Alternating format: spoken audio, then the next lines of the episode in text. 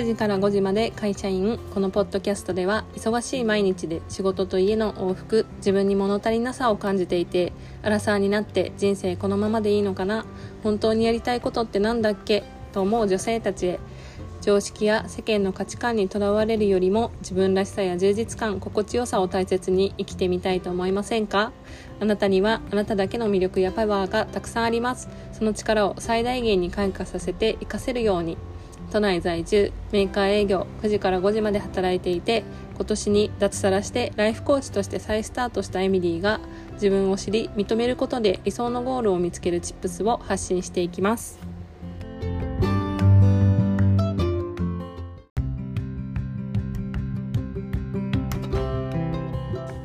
今回のエピソードは自分をいたわるご自愛月間。エピソード丸2自分を認められない豆腐メンタル鎧を着ていた自己評価低い成人だった私というタイトルでお送りしたいと思います。あのまずはですね、えっと、つぶやきなんですけれども、あの、今月のリトリートプログラムが、えっと、終盤に差し掛かっておりまして、あの、9月から改めて始めた1ヶ月間のリトリートコーチングプログラムが今月であのもう今週で終了いたします。あの参加していただいた方本当にありがとうございました。あのプログラムを通してあのすごいこう変化クライアントさんの変化を見るのがすごく嬉しくて最初はこうあのお話とかをしててもあの私が質問した時にどうなりたいんだろうっていうのもなかなかイメージがつかなかったクライアントさんがあの実際にこう終盤に差し掛かっていくにつれてこういうふうなゴールを描きたいっていうことだったりこういうことにモヤモヤしてるんですっていうのをすごく自分の言葉でたくさんたくさんこうお話ししてくれたりとかあとはあのセッションの中以外でもプログラム中にアウトプットしてもらっててこういうことを自分に認められ認められたとかこういうアクションプランできたっていう話を聞いて実際にこう表情が全然変わっていくのを実際に一緒に見れたっていうのがすごい嬉しいあの私の最近のなんか気づきだったんですけどそういうふうにこう私もコーチングプログラムを通してあの変化していく人を増やしたいとかあとはこうなりたいっていうゴールを一緒にこう叶えていくっていうサポートをしたいっていうふうに思ったのであのすっごいこうなんか満たされた気持ちになったなっていうのがあのつぶやきになります。あとはですねあの最近は何だろうななんかアニメを見たりとかネットフリックスを見てたりしたんですけどあの最近何見てるんだろう？あの 最近何見てるんだろうってちょっとあれなんですけどあのなんだろうな。結構いろんなアニメを見てたんですよ。ネットフリックスで最近結構ちょっとアニメ祭りをしていて「あのジョジョの奇妙な冒険」っていう漫画が好きなのでそれを見てたりとかあとはあのー、ですね「ユーリオンアイス」っていうフィギュアのアニメがあるんですけどそれをすごい見ててなんか気づいたのは私ってなんか夢をアニメでも夢をこう追う人とかあとはなんか成長していく姿を見るのってやっぱ好きなんだなって思いながらこうちょっと楽しんでましたっていうのがつぶやきです。はい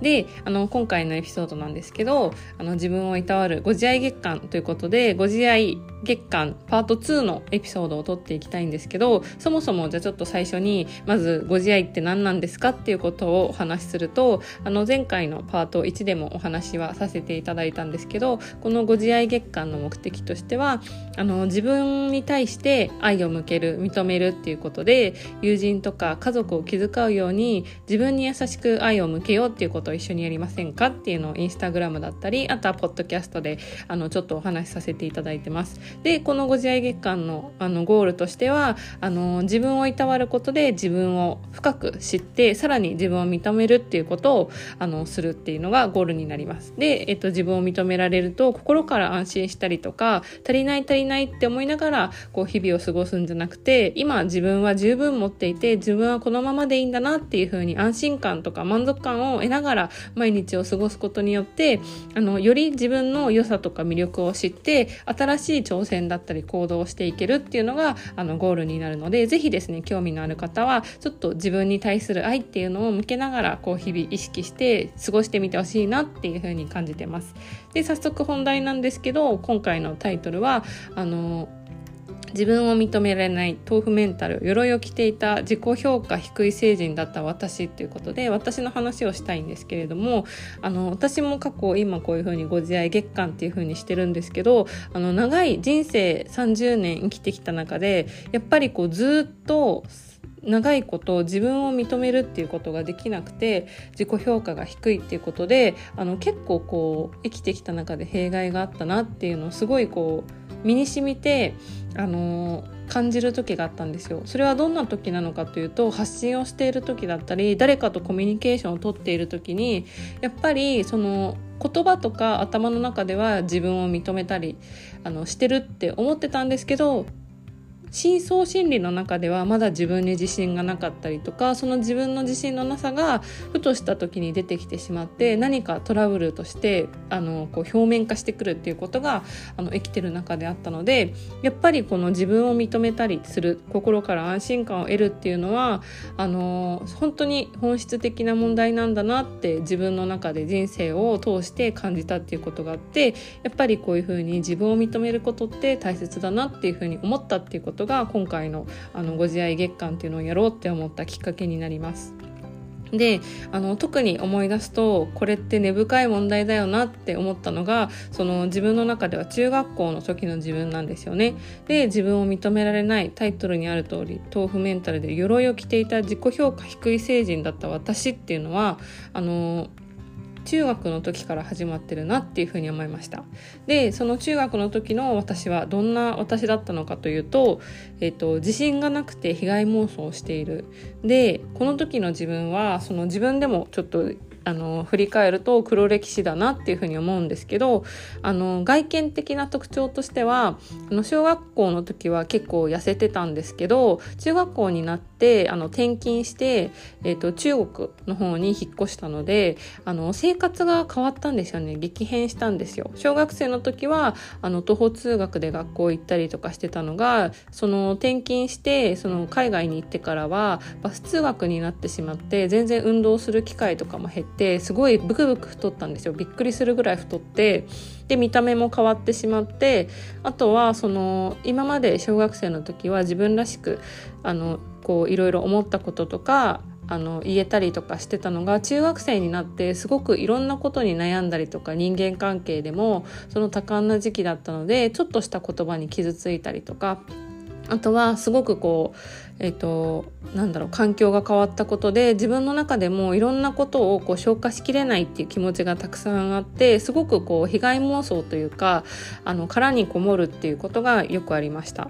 であの一番仲良かった親友っていうのは今も仲良しなんですけれどもそのこう親友と一緒にいた時もですね友達が明るくてそのどんな人とも仲良しだったっていうことがあってその友達とのこと本当に大好きで今も大好きで今もめっちゃ仲いいんですけど当時はやっぱりすごく自分の中で複雑な感情が渦巻いてたんですよ。どんな内容なのかというとどんな人とも仲良しであの男女分け隔てなく友達が多かった親友がいたのでそういうあの親友との周りとの人間関係を見てると羨ましいなっていうふうに思ったりとか自分もこうそういうふうになりたいなとかちやほやされたいなって思って実は嫉妬していたりとかあとはすごく可愛くておしゃれっていうことで自分はすごく太ってしまってダイエットとかも一日りんごをあの食事にりんごしか食べないみたいなダイエットとかもしていた時期があったんですけどそういうことをしてもやっぱりこうあの思春期ってどうしてもこうぷっくりしたりとかホルモンバランスが崩れてすごくお腹が空いたりとかするのでそういうコントロールができなくて見た目に変化が出るっていうことですごく自分を嫌いになってたんですよね。ニキビもできるしとかあとは周りと比べてあ自分ってすごい太ってるとか服とかもなんか可愛い服が着れなくなって体型もなんか思うようにこう絞れないとかっていうのですっごいストレスになっててあとは受験とかもあったりそういうことですごく悩んでて私の学校はその中学校は私服登校だったのでその制服じゃない毎日こう服を選んだりすることですごくなんかこうあの子のあの子はすごく可愛い服を着てるのにとか自分はこの服着たいけど体型が似合わないっていうのですごく悩んでいました。であの例えばこう恋愛とか好きな子ができてもなんか自分は誰にも相手にされないだろうなとか私のことなんて親とか友達とか誰も気にしてないだろうとか世界で自分は一人ぼっちなんだっていう気持ちで生きてたりとか本当に心の底から自分のことを理解してくれる人はいないみたいなすっごいこう内側に内側に被害妄想の塊みたいな感じであのすごくこう傷つきやすいんだけれども鎧で自分を守らないとその自分が保てないっていうようなあのパーソナリティだったなっていうふうに思いました。でその時の自分の人間関係っていうのはあの友達特にその親友とかもう本当に自分が心を許した人たちっていうのをいつも試していたっていうのがあります。で試すってどういうことなのっていうふうに思うんですけどどんな自分でもいいとか自分が一番認められたいっていうふうな気持ちからあの自分でも自分のことを認めたいのに自分が一番自分を認められないっていうことで自分が自分を認めるんじゃなくてなんかどんな自分でも認めてもらいたいっていう気持ちからその身内その親友とか家族にすごくひどいことをたくさんしてたんですよね。でどんなことをしてたのかというと親友にすごいひどい言葉を言ってしまう例えば他の子と仲良くしないでとかあの子と私どっちが大事なのとかそうだよね。何々は私よりも何々の方が大事だもんね。っていう風にわざと試すような言葉を言ったりとかそういうこう相手の反応を見てあ自分のことを気にかけてくれるって思ってはホッとしたりとかあとはそういう風な言葉を言っても自分のことを本当は認めない見捨てないでほしいっていう風に思ってて私のことを受け入れてってあなたの態度で安心させてほしいって思ってたからそういうふうに自分が自分のことを認められない分何かを他人に求めてたなっていうふうに改めて思い出しました。で親に対しても自分のこうセーブできない感情っていうのをぶちまけたりまあねティーンエイジャーっていうこともあってあの思春期だからそういうふうにこうなんだろう感情をセーブできないっていうこともあったとは思うんだけど例えば体とか言葉で周りの人にナイフを突きつけるというか八つ当たりして暴れまくったりドアをバーンって閉めたりとか物を投げたりとか家の中で叫んで自分の主張を意地でもこう通そうとしたり私を理解して受け入れてほしいっていうのも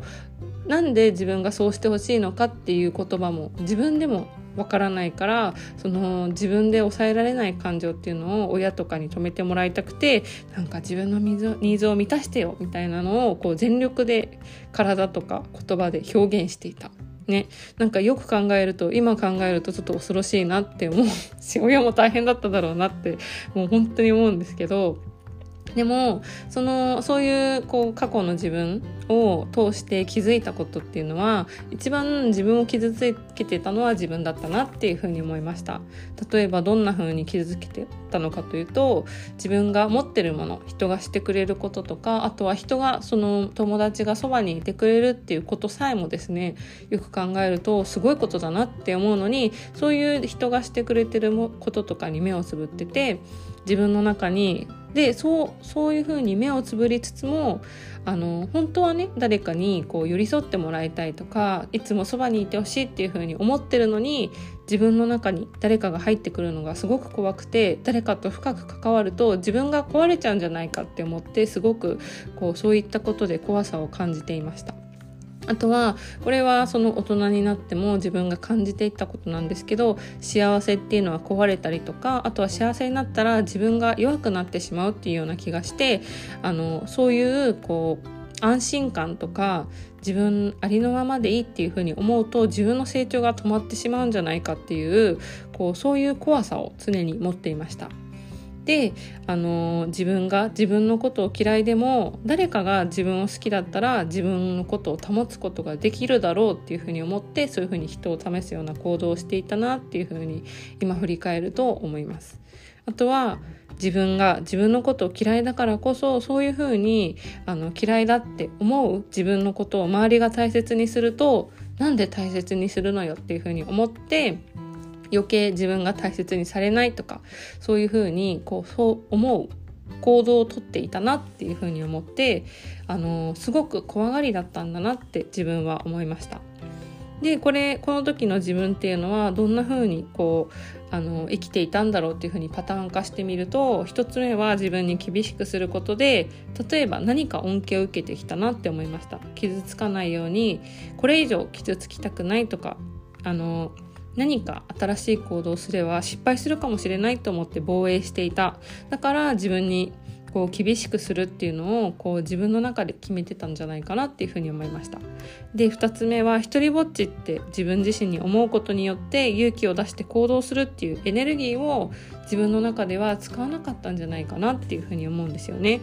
例えば失敗するかもっていう怖さから自分を守っていたりとか何か新しいこう行動することによって新しいこう未来とかがあったかもしれないのにそのもしこう失敗するかもしれないっていう未来も一緒に不安に思ってしまってそういう失敗した時のあのリスクっていうのを常に恐れていて勇気を出して行動するっていうことをしてなかったなっていうふうに思いました。でもあのそこから自分はなんかたくさんこう変わったとか学んだなっていう部分があってその時の自分に対してありがとうっていうふうに言うとしたらあの何かなってちょっと今回考えてみたんですよ。でその時の自分は確かに自分を認めることができて自信がなかったんだけれどもあのそれと同時にすごくこう自分に厳しくすることによって常にこう努力しようとか自分と常に向き合っていたんじゃないのかなっていうふうに思いました。だからその豆腐メンタルっていうことで確かに精神面は弱かったかもしれないけどあの一生懸命足を踏ん張ることによって自分を一生懸命一生懸命守ってたんだなって思うとなんかすごくこうありがとうっていう気持ちになるというか自己評価が低いっていうのも確かにこう自己評価評価低くすればなんか自己評価が低いことによって常に上を目指せてたっていう風な自分のこうそういう努力のなんか現れだったのかなって思うとなんかすごくこう自分に対してあの頑張ったんだねっていう風に声をかけられるかなっていう風に思いました。で親友に対してもあの今もね仲良くてあの最近もディズニー一緒にお泊まりとかしてお祝いしてくれた親友だったんですけどあのなんか親友にも本当にあの時の私と一緒にいてくれてありがとうって思ったし今もこうやって仲良くしていられるっていうのはお互い成長を続けられてるからこそそういう関係でいられてるんだなって思うとなんか過去の自分にもその過去の親友にもだし今の自分にもなんかすごくいろいろ頑張ってきたんだなっていうふうに なんかそういうふうに思いました。なのであの今回はですねちょっと豆腐メンタル自分を認められない鎧を着ていた自己評価低い成人だった私っていうことでちょっと自分のことを振り返ってみたんですけれどもあの自分にあのご自愛ができてなかった過去っていうのはあの振り返ってみるとすごいこう自分が努力した証みたいなものがたくさん詰まってたなっていう風に思うとなんか自分の成長を感じられて嬉しいなっていう風に気持ちになりました。今聞いてくださってる方はあの何かこう自分のご自愛ができてなかったとか自分のこう自信がなくてこういうことをしてしまったっていうような過去はありますかね？もしあったらですねちょっとその時の自分に対してどんなメッセージを送りたいかっていうのもちょっと考えてみてほしいなっていうふうに思います。で今回のあのエピソードはですねご自愛月間っていうことで自分をいたわるご自愛エピソードっていうのをパート2としてお送りしたんですけれどもあの次回もですねちょっとご自愛月間ということであの同じようにシリーズ化して伝えたいと思ってます。であの9月にはですねワークショップだったりあとはあ9月か9月末かえっ、ー、とあそうですよね。えっ、と、ごめんなさい。もう9月末なので、10月にはですね、この、あの、ワークショップとかも新しくやっていこうと思うので、ちょっとスケジュールが後ろ倒しになってるんですけれども、ぜひ、引き続き、ちょっとお知らせとか、あの、楽しみにしていただけると嬉しいなって思います。それでは、次のエピソードでお会いしましょう。